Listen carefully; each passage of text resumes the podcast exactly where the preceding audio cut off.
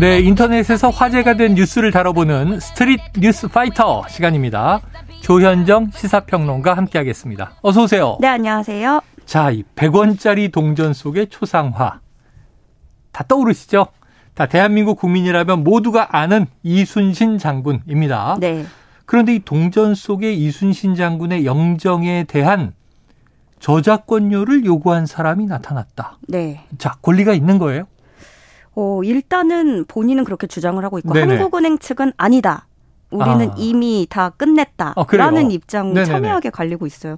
네, 우리가 저그 그 동전 속에 도 나와 있지만 음. 마치 대표 얼굴처럼 통용되고 있는 이순신 장군 영정이라고 하면 딱 떠오르는 게 네, 있으시잖아요. 맞습니다. 그 그림은 고 장우석 화백이라는 분이 그린 그림입니다. 네네. 네, 장화백의 상속인인 장모 씨가 아, 2021년 10월에 한국은행을 상대로 이 저작권 침해 손해배상 청구 소송을 제기했던 소식이 나중에 알려지면서 음. 지금 이목을 모으고 있는 건데요. 네. 그러니까 이 장우성 화백의 후손 측은 어. 1973년부터 1993년까지 사용된 500원권과 어. 1983년부터 현재까지 사용되고 있는 100원 주화에 사용된 충무공 영정의 사용료를 지불하다 아, 지불해달라 아, 이렇게 주장을 하고 있는 겁니다. 500원짜리 지폐가 있었는데 네, 여기도 충무공 네. 이순신 장군이 있었어요. 기억 안 나시죠? 저는 그래서 찾아봤어요. 아, 저는 세뱃돈으로 많이 네. 받았습니다. 어, 그런데 이 장우성 화백이라는 사람이 사실은 꾸준하게 친일 행정 논란이 제기되어 온 아, 인물이에요. 그래요? 예. 2009년에 민족문제연구소가 발간한 친일 인명사전에 등재가 됐고 음. 또 일제 강점기에 조선 총독부가 주관한 조선 미술 전람회, 반도 총우 미술전 이런 곳에 그림을 출품했다는 의혹도 받고 네. 있습니다.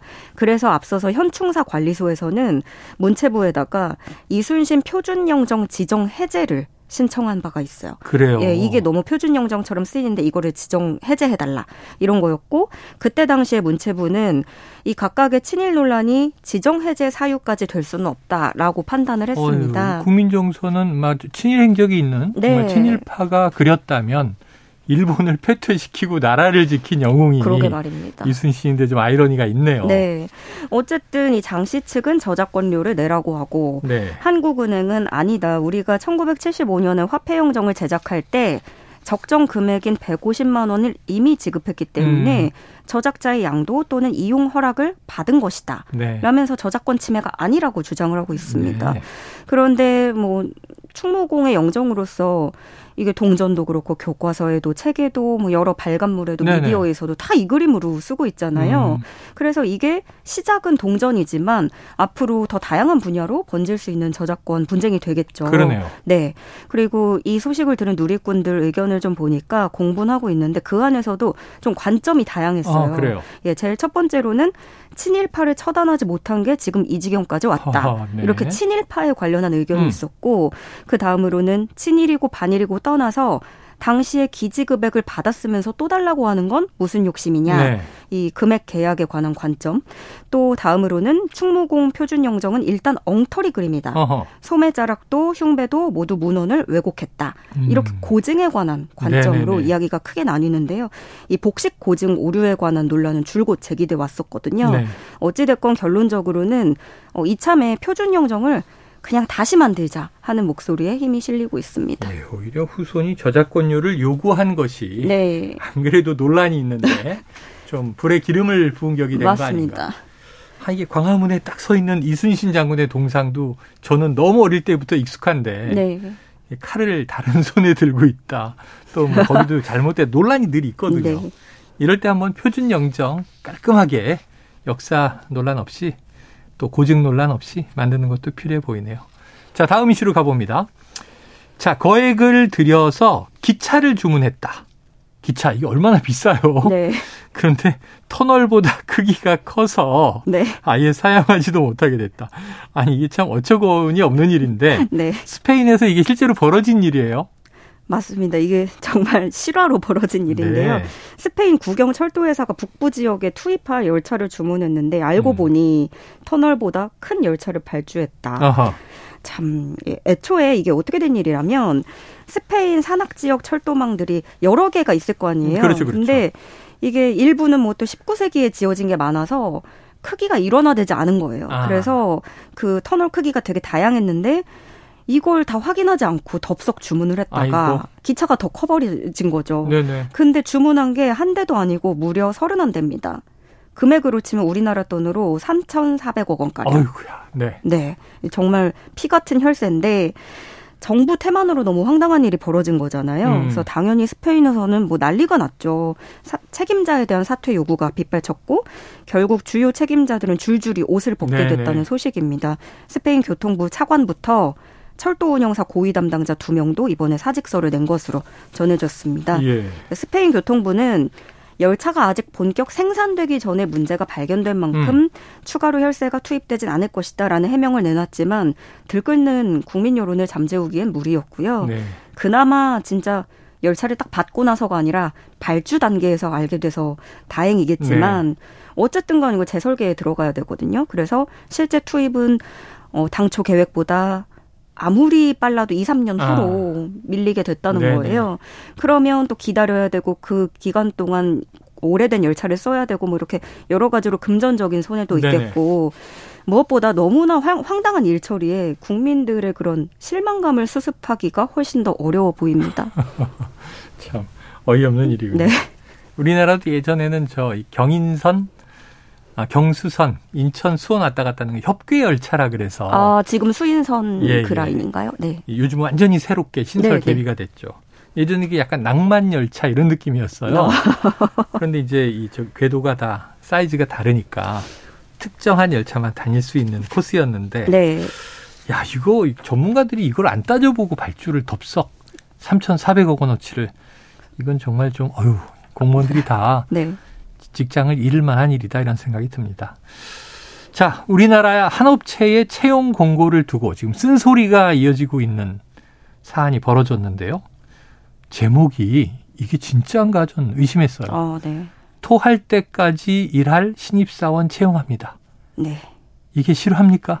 이게 어제 오늘 여러 온라인 커뮤니티를 네네. 들끓게 만든 한 기업의 채용 공고고 실제 올라왔던 자료까지 캡처로 다 남아 있거든요. 그래요. 네. 토할 때까지 일할 신입사원을 공개 모집한다.